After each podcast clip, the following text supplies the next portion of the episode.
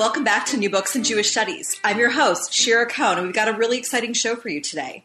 I'm here with Sarah Abrevaya Stein, professor and Maurice Amato Endowed Chair in Sephardic Studies at the University of California, Los Angeles. She's joining me to discuss her new book, Extraterritorial Dreams European Citizenship, Sephardi Jews, and the Ottoman 20th Century, published in 2016 by Chicago University Press. Sarah, welcome. Thank you so much. I'm really excited to have you here today. And I'm excited to talk to you. Wonderful. So let's get right into it. Um, my first question is really what initially drew you to this topic and how does it fit into the larger themes that you discuss in your general scholarship? Well, this is a topic that unfolded for me over many, many years of research into the history of Sephardic Jewry and Jews of the wider Mediterranean and Middle East. Um, and I say that because it's a topic, if you went out to search for it, it would be difficult to pursue adequately because it seeps through the history of almost every place in the Mediterranean and Middle East where Jews resided or through which they moved and extended outwards uh, to all the many emigre and diaspora settings in which they lived. What I mean, I think, will become a little more apparent as our conversation continues. But um, for the moment, what I would say is I began to notice that almost every archive I visited in the course of my research as a professional historian, whether it was a private collection or a, a government archive or a foreign ministry archive or a community archive, I kept stumbling over documents um, about this rather um, ubiquitous and also little understood legal reality of people who lived with papers of a country in which they never lived or never had intention to live in. And so um, the, the, process was that I began collecting and amassing, and it took me many, many years to begin to connect dots between stories that even while, as I said a minute ago, they were they were ubiquitous in a way, their connective tissue was still opaque to me until I really began to take the project seriously. And you call this, shall we say, population or cohort of individuals um, legal misfits. And mm-hmm. I wonder if you mm-hmm. can tell me what you mean by legal misfits and really a bit more about what the protege system is. Sure. Um, well, I would start by saying that the field of Jewish history, for the most part, has been organized, the field of modern Jewish history has been organized in the way that modern historians of other fields tend to organize themselves. Not always, but tend to organize themselves. And that is along national lines. So for the field as a whole, it is more typical for a scholar to focus on German Jewry or on Russian Jewry or on Polish Jewry and, and so on and so forth. Now, this is shifting with time. There are more people like myself who are engaged in comparative work or transnational work or global histories. But the reason I call them legal misfits, the, the folks that I'm talking about in this book, and I'll, I'll come back in a minute to the question about what the protege status actually meant, is that they defy the categories both that historians have applied to modern Jewish history and also the categories that we tend to think of as associated with the shaping of modern law and of citizenship. And that is that citizenship um, is uh, something that you have or you don't have. And especially in the field of Jewish studies, it's something I talk about in, in the book. It tends to be assumed that the course of modern Jewish history can be explained politically and legally um, in terms of whether an, an, individual, and usually we're speaking here for the period under, that I'm exploring about men, but women are also a large part of my story. It's assumed that you either are a citizen or you're a subject, maybe of an empire or a colony. And here I was stumbling repeatedly over people who were neither. They didn't fit into the categories that scholars of citizenship law tend to associate with modern, citizenry. They also don't fit into the categories that we tend to associate, legally speaking, with modern Jews.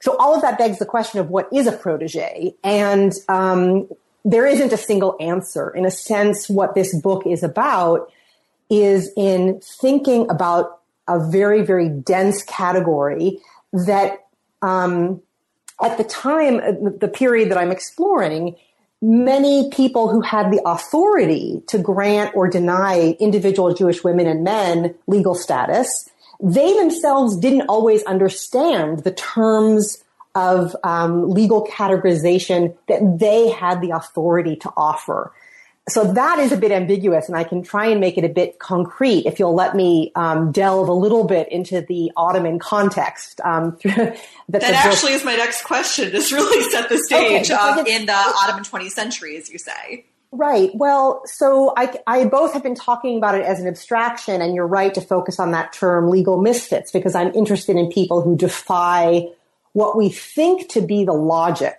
of modern citizenship law. But more specifically, what I'm interested in uh, are Jews who were born in the Ottoman Empire or who were descended from the Ottoman Empire, who, according to a series of laws that um, English speaking reading readers might know as the capitulatory regime, a series of laws that stretched back to the 16th century and that were signed between the Ottoman authorities and the European authorities these laws granted a degree of autonomy to non-Ottoman uh, subjects who lived or worked or passed through the Ottoman Empire, and conversely, that granted Ottoman subjects who lived or worked in or passed through the European territories, granted them a degree of legal autonomy and protection from things like fees and tolls and fines and potentially military conscription. Now, um, those who lived in the Ottoman Empire who were granted this status of being so-called proteges, that's the way the, the French talked about it. The British used the word British protected persons, but both of those terms actually have their own complicated history I won't digress into now. But those people who held the protege status were originally meant to be Christians and Jews. And at the very beginning in the 16th century, they were mostly Christians. But over time, the number of Jews who acquired or who sought the protege status grew and grew. And it's a, it's a sort of small tributary of the project. But one of the things I talk about is that even this idea that it was only non-Muslims who could become proteges blew up in the 19th and 20th century, if not earlier. And um, a Jew could acquire the protege status and convert to Islam, becoming a Muslim protege, even though no such thing ever was meant to exist. So it's a very complicated landscape, but I am talking really about what I call in the book an early modern legal order that is inherited in the modern period. And everything we've said right now has been on something of a realm of abstraction, but it's actually a very concrete condition for Jewish women and men. It means that, for example, you might be uh, a Jew living in the great Jewish Sephardic cultural capital of Salonika, present day Thessaloniki, Greece. And you might have grown up there and your parents might have grown up there and your grandparents might have grown up there. You might have been there for five generations, but you would still hold Italian papers based on a longer historical and familial trajectory. And if you held these papers, it could make the difference between life and death in the course of the 20th century. And the book is really focused not on the long history of the protege system, but what happens, as I describe in the book, when the protege system bumps against a modern passport regime and what happens when um, the assumption of states and also of individuals and certainly local consular agents and people um, empowered with the right to approve or deny your legal status. What happens when this fuzzy early modern legal order bumps up against a modern nationalizing world? And what does it mean for women and men and, and children and families who um, carry papers or lose their status or seek to renew their status or their status, status expires or their papers are burned um, or in questions of inheritance and death and crime, what actually happens to people when um, very abstract and complex legal categories are tested. So let me ask you something. What um, what are what is the impetus for, especially in this modern period, European nations to grant these papers, especially to Sephardi Jews? What's sort of you know in it for them, shall we say? Right. And why That's are Jews going to seek out European papers if they're subjects of the or citizens of the Ottoman Empire? That's a fantastic question, and unfortunately, it too has no single answer. um, but um, what I've learned is that there the, the fact that there isn't a single answer is really important. We might think that the answer would exist in a foreign ministry directive or in national legal codes. But actually, um, this was felt out on the ground in the course of human interactions between the many, many layers of people who represented states and the many kinds of Jews who thought about becoming proteges or, or inherited the protege status or um, acquired it and, and perhaps it threatened to lose it. Um, these were not cut and dry legal um, entities. Now, what what might make the protege status appealing for a, a nation? Um, it might be that a country wanted to cultivate a collection of merchants in a given city who would funnel their taxes to the home nation, let's call, let's say Britain, rather than to the local authority. So there's a financial motive, one. The second possibility is um, currying influence. There was an idea, which I think turns out to be more of a fantastical idea than a solid one, but there was the idea that if you gave these papers, you would be acquiring a kind of um, local lobbying force who would represent your interests. As we all know very well from contemporary politics, um, that you know you can never re- really rely on the uh, persistent and undying and unwavering loyalty of people um, who you might claim to represent. So the other thing I would say, the third point I would just say is that a state's interest would ebb and flow with the course of history.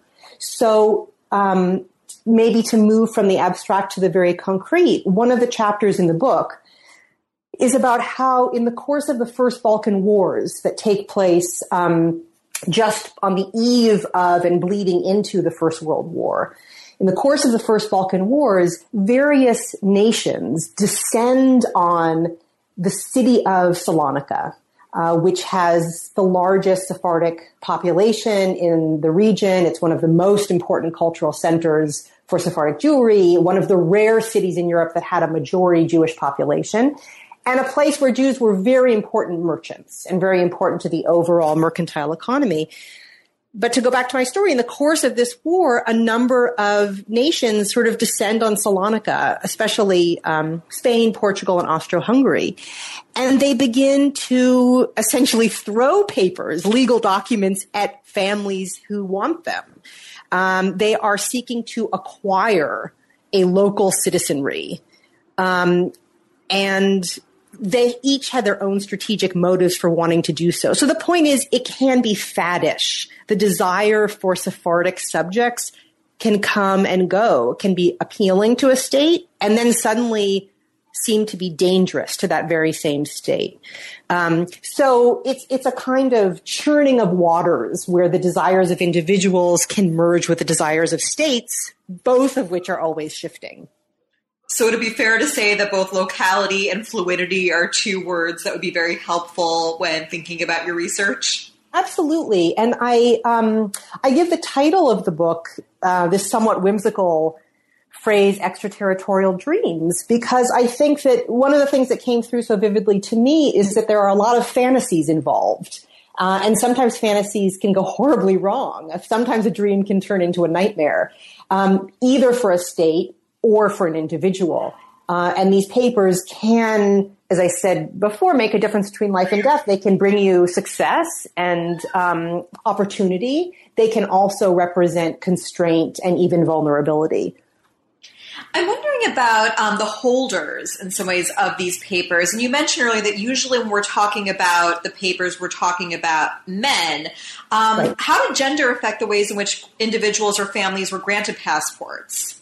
Like, yeah, so it's it's really fascinating, and I I really wanted this book not to be a history of law in the abstract, but of the way in which individuals experience law. So it's kind of a human level exploration of what citizenship meant for people. Um, again, no clear system, no clear um, guidelines, and it really came down to the very local level. A, a consular agent was usually the one who would inscribe someone's name into a ledger, granting them protection, legal protection. That individual could write down simply a man's name, and the assumption would be that the women and the children, their legal status hinged on that of, of the patriarch. And yet, some of these consular representatives wrote down the name of women. They gave them their own line. Sometimes they even gave children their own line and then and, and their own number and their own paperwork. So um, one of the things I talk about in the book is that if the proteges became legal misfits in the modern period, women really existed on the kind of outermost the outermost sphere of legal instability. Because even if you as a woman could acquire the protection of the Italian state or the Spanish state or the Portuguese state, ultimately you weren't a citizen and and that legal status could be taken away. So if you were put on the passport of a husband or a brother and that person dies, you may lose your legal status, even though it's possible you had your own line on the on the on the ledger. So uh, I follow in the book the stories of women whose legal status changed over time. Um, maybe they were an Ottoman subject, then they became uh, a Portuguese subject dependent on their husband or dependent on their father. Then they became a widow.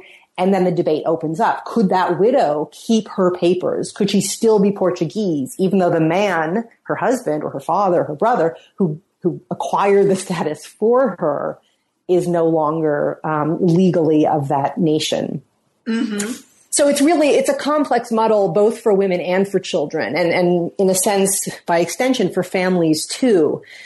Uh, and what fascinates me about the topic is not so much to say there's a single history that we can rewrite here, a history of Sephardic women becoming proteges, but to say when we look at the protege system, we see how diverse Jewish experiences can be that, and, and individual experiences can shift depending on how old you are, or whether you're a woman or a man, or whether you're single or married, or uh, a widow or a widower, and subject, you know, living in a city at war, or as boundaries shift around you, and, and so on and so forth.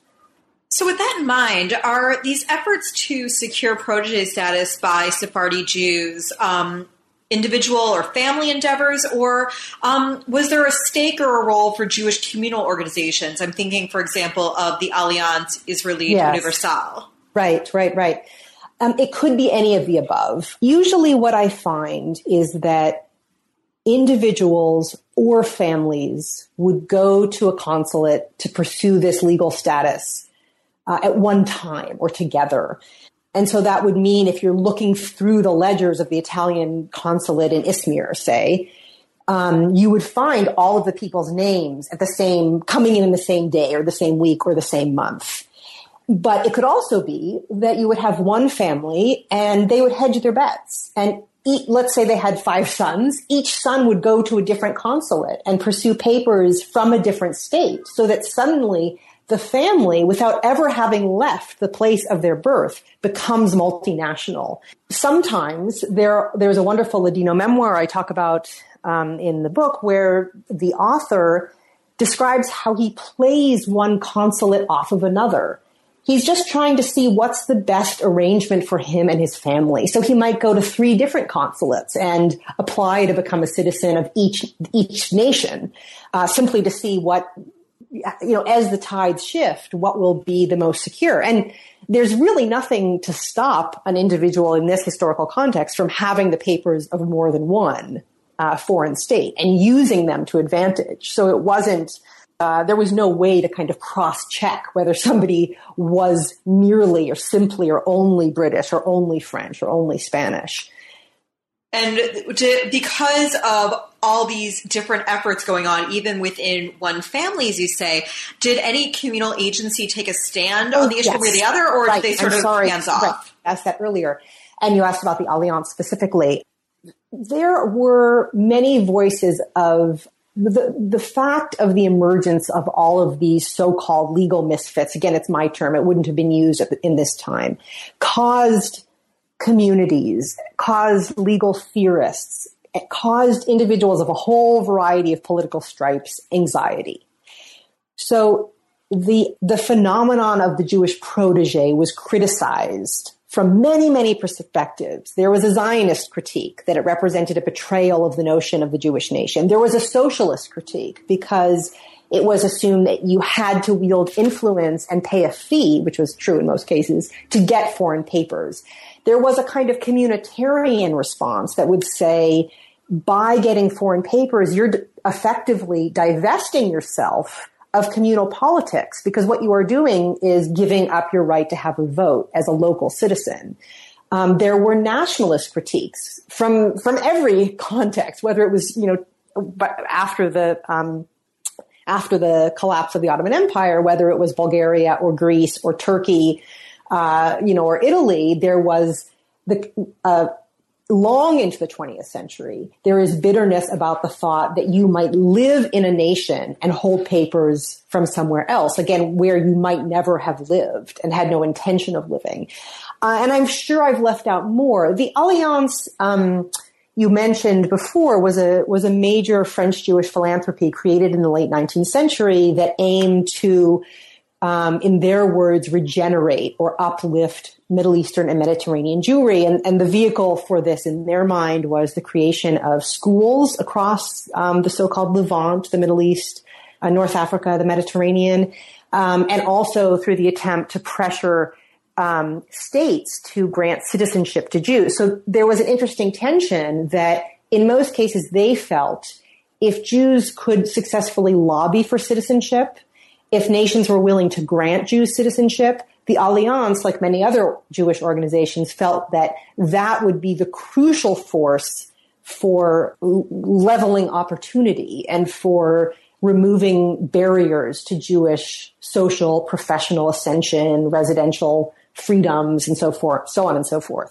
So the Alliance didn't have a static policy about the protege status, but in many ways it was anathema to what the organization really stood for, which was it tended for most of, of its years of existence in, in this period the late 19th and early 20th century, it tended to eschew Zionism and support the idea of Jewish integration into national context, but by the um, f- the f- Frenchification, let's say, and the embourgeoisement of Jewish um, boys and girls and, and ultimately families. Mm-hmm. To bring up another case study um, that was in your book, you discuss at length the case of Silas Aaron Hardoon, who yes. was, I believe, Baghdad born or descended, um, longtime resident of Shanghai, whose estate, yes. when he died in 1931, was valued at around, I believe, $150 million. Right, um, right. And you say that Hardoon's status as a protege led to a debate, really an international debate, and as well as one between family members about who the estate's beneficiaries should be. How mm-hmm. does this relate to the themes in your work? Okay, well, it's nice to be have the chance to talk about that because this was actually the case study that for me launched the project, and it was the first bit of writing that I did um, around this topic of the protege status, and even more generally the, the complex legal status that Jews could occupy during the, the years and decades that Ottoman authority was contracting and um, yet undetermined post imperial um, legal contexts were emerging. That's really a mouthful. But in any case, to get back to Silas Aaron Hardoon, he died in 1931. He was known to be the richest foreigner in Shanghai. As you said, he had this enormous estate. He was born in Baghdad. He had made his way to China by going through India, working for a very important transnational mercantile firm by the name of uh, D. David Sassoon and Company, which mm-hmm. was a global operation owned by a, Jewish family from Baghdad. It dealt in um, opium, which was then legal. It dealt in silk. It dealt in cotton. It stretched um, very widely across uh, South Asia, East Asia, and, and beyond. So Hardoon makes his way to Shanghai as a young uh, entrepreneur. And he settles there and he lives there for six decades, in the course of which he marries um, a, a, Buddhist woman uh, who whose father might have been Jewish. It's not clear. They are very invested in in local politics. They are very invested in in local Jewish culture. There's a, there are a couple of, of works by scholars of Chinese history that engage in the history of Hardoon from very different angles um, for for people who are interested really in their their sort of identity and, and economic and social roles in the city of Shanghai. But what interested me was the controversy that arises when he dies. When he dies, um, it's discovered that he had willed his fortune to his wife. And this is quickly um, challenged by people who claim to be cousins, carrying the name Hardoon, living mostly in Baghdad, but also across uh, the Baghdadi Jewish diaspora in Calcutta and in Shanghai. And they say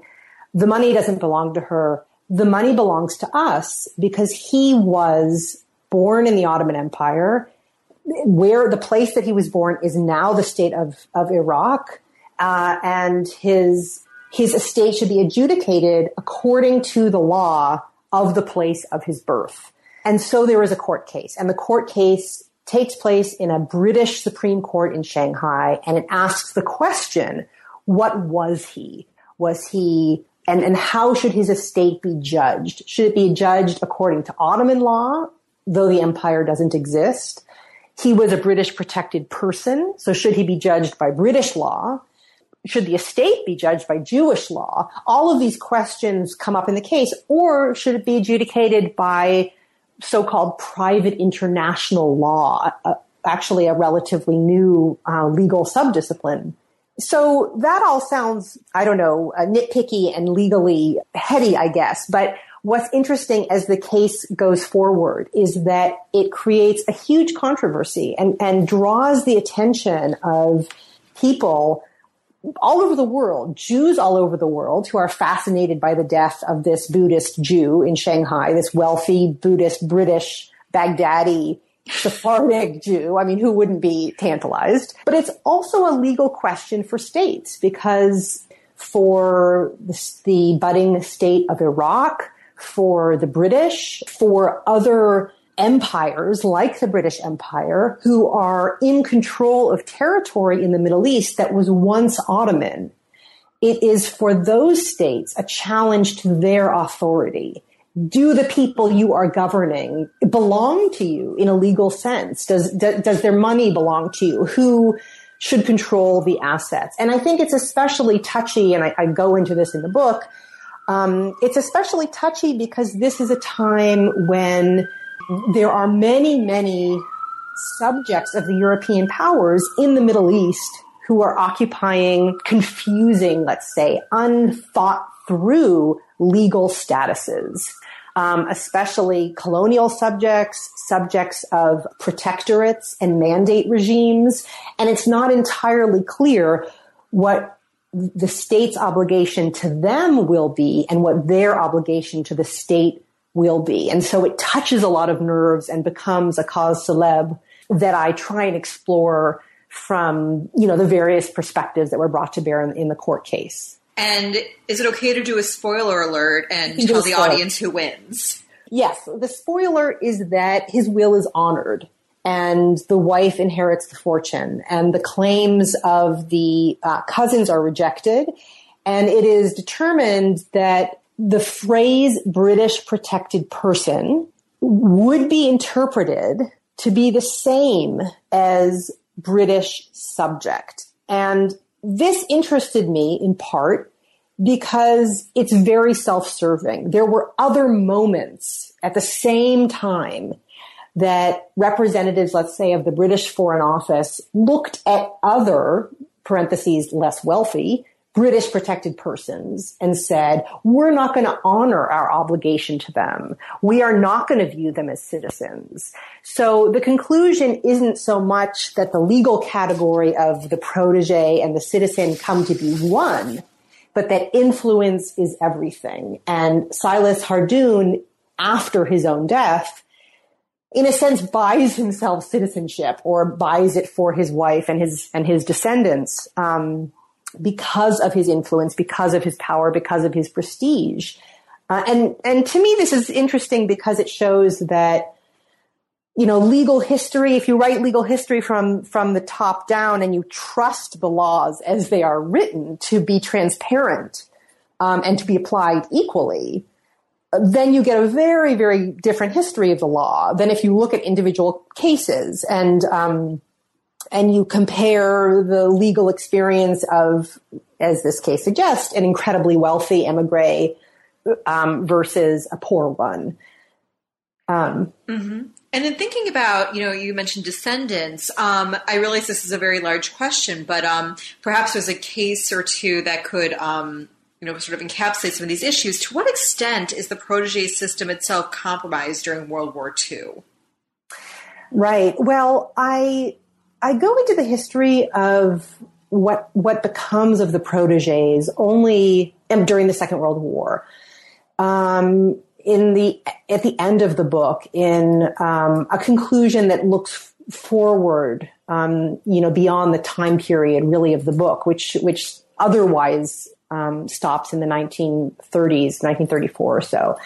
Um, and I do so in order to talk about the uneven fate of Jews who were protege, proteges or, or who had inherited the protege status from ancestors who were born in the Ottoman Empire. And what I describe is that, you know, one might think that because the Nazi regime denaturalized Jews, um, as did the Vichy regime, one would think that there wouldn't be Jewish legal misfits, that it would be obvious uh, whether you had citizenship or not. One might think that citizenship almost ceased to matter in this context. But as scholars who have studied this will already appreciate, in fact, your legal status could matter a great deal. And um, if you were a Jew living in France or Greece or elsewhere who had um, the papers of a neutral nation, you could, although it didn't always mean that you could, but you could, in theory, be um, exempted from the various deprivations of rights, including deportation to ultimately to the death camps. And there are extraordinary stories of people even being taken off trains, you know, on their way to be transported to the East who were saved by dint of their legal status. Um, there are also extraordinary stories of rescues of Christian consulates granting foreign papers to Jews, um, not only in the Sephardic context, but in the Ashkenazi one, in order to give them safe passage to Italy or to Spain or to Portugal. That's one piece of the story that in theory, if you hold the papers of a neutral nation, your legal autonomy could be uh, preserved and respected. And yet, what happens during the Second World War is that for the Sephardic Jews, and I'm not talking now about the entire spectrum of all the legal ambiguities of, of the Second World War, but for the Sephardic Jews of Ottoman descent who either have foreign papers or who, who could identify a, a close ancestor with foreign papers, there were cases also where the home, the so-called home country, um, let's pick for the moment Portugal, they might have held Portuguese papers, let's say, granted in Salonika during the Balkan Wars.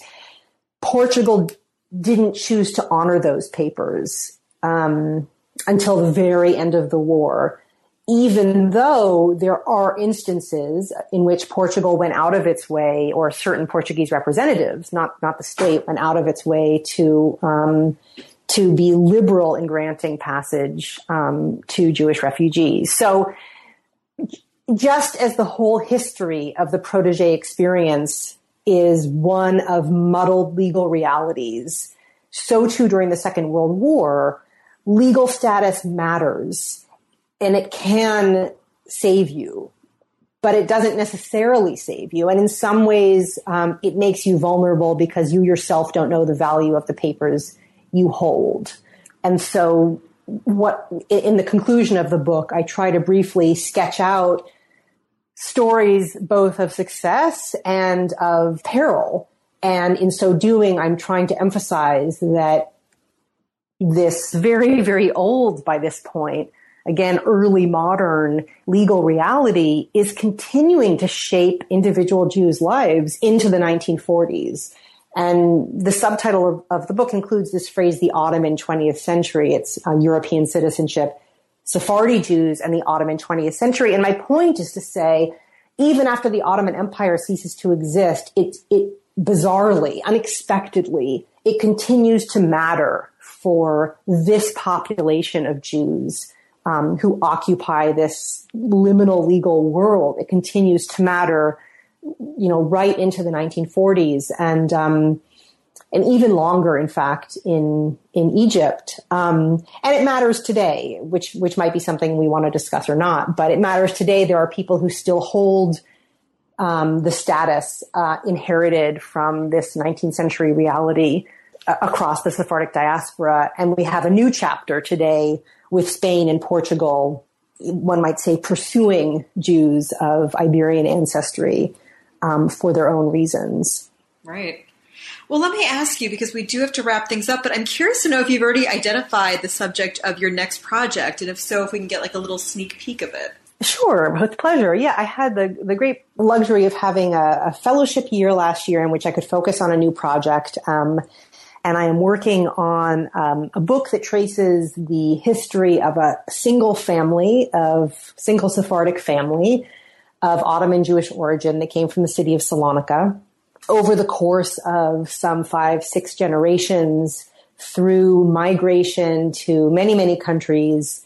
And as they maintained connection and intimacy um, and a sense of being a family, uh, by writing letters and corresponding through um, the trials and tribulations and successes and losses of everyday life and emigre existence. Wonderful. I'm really looking forward to reading that. so am I. Sarah, thanks again for being on the show. It's been um, a pleasure for everyone, again, please check out Extraterritorial Dreams, European Citizenship, Sephardi Jews, and the Ottoman 20th Century by Sarah Abrevaya Stein, published in 2016 by Chicago University Press. Thanks again for listening, and we'll see you next time.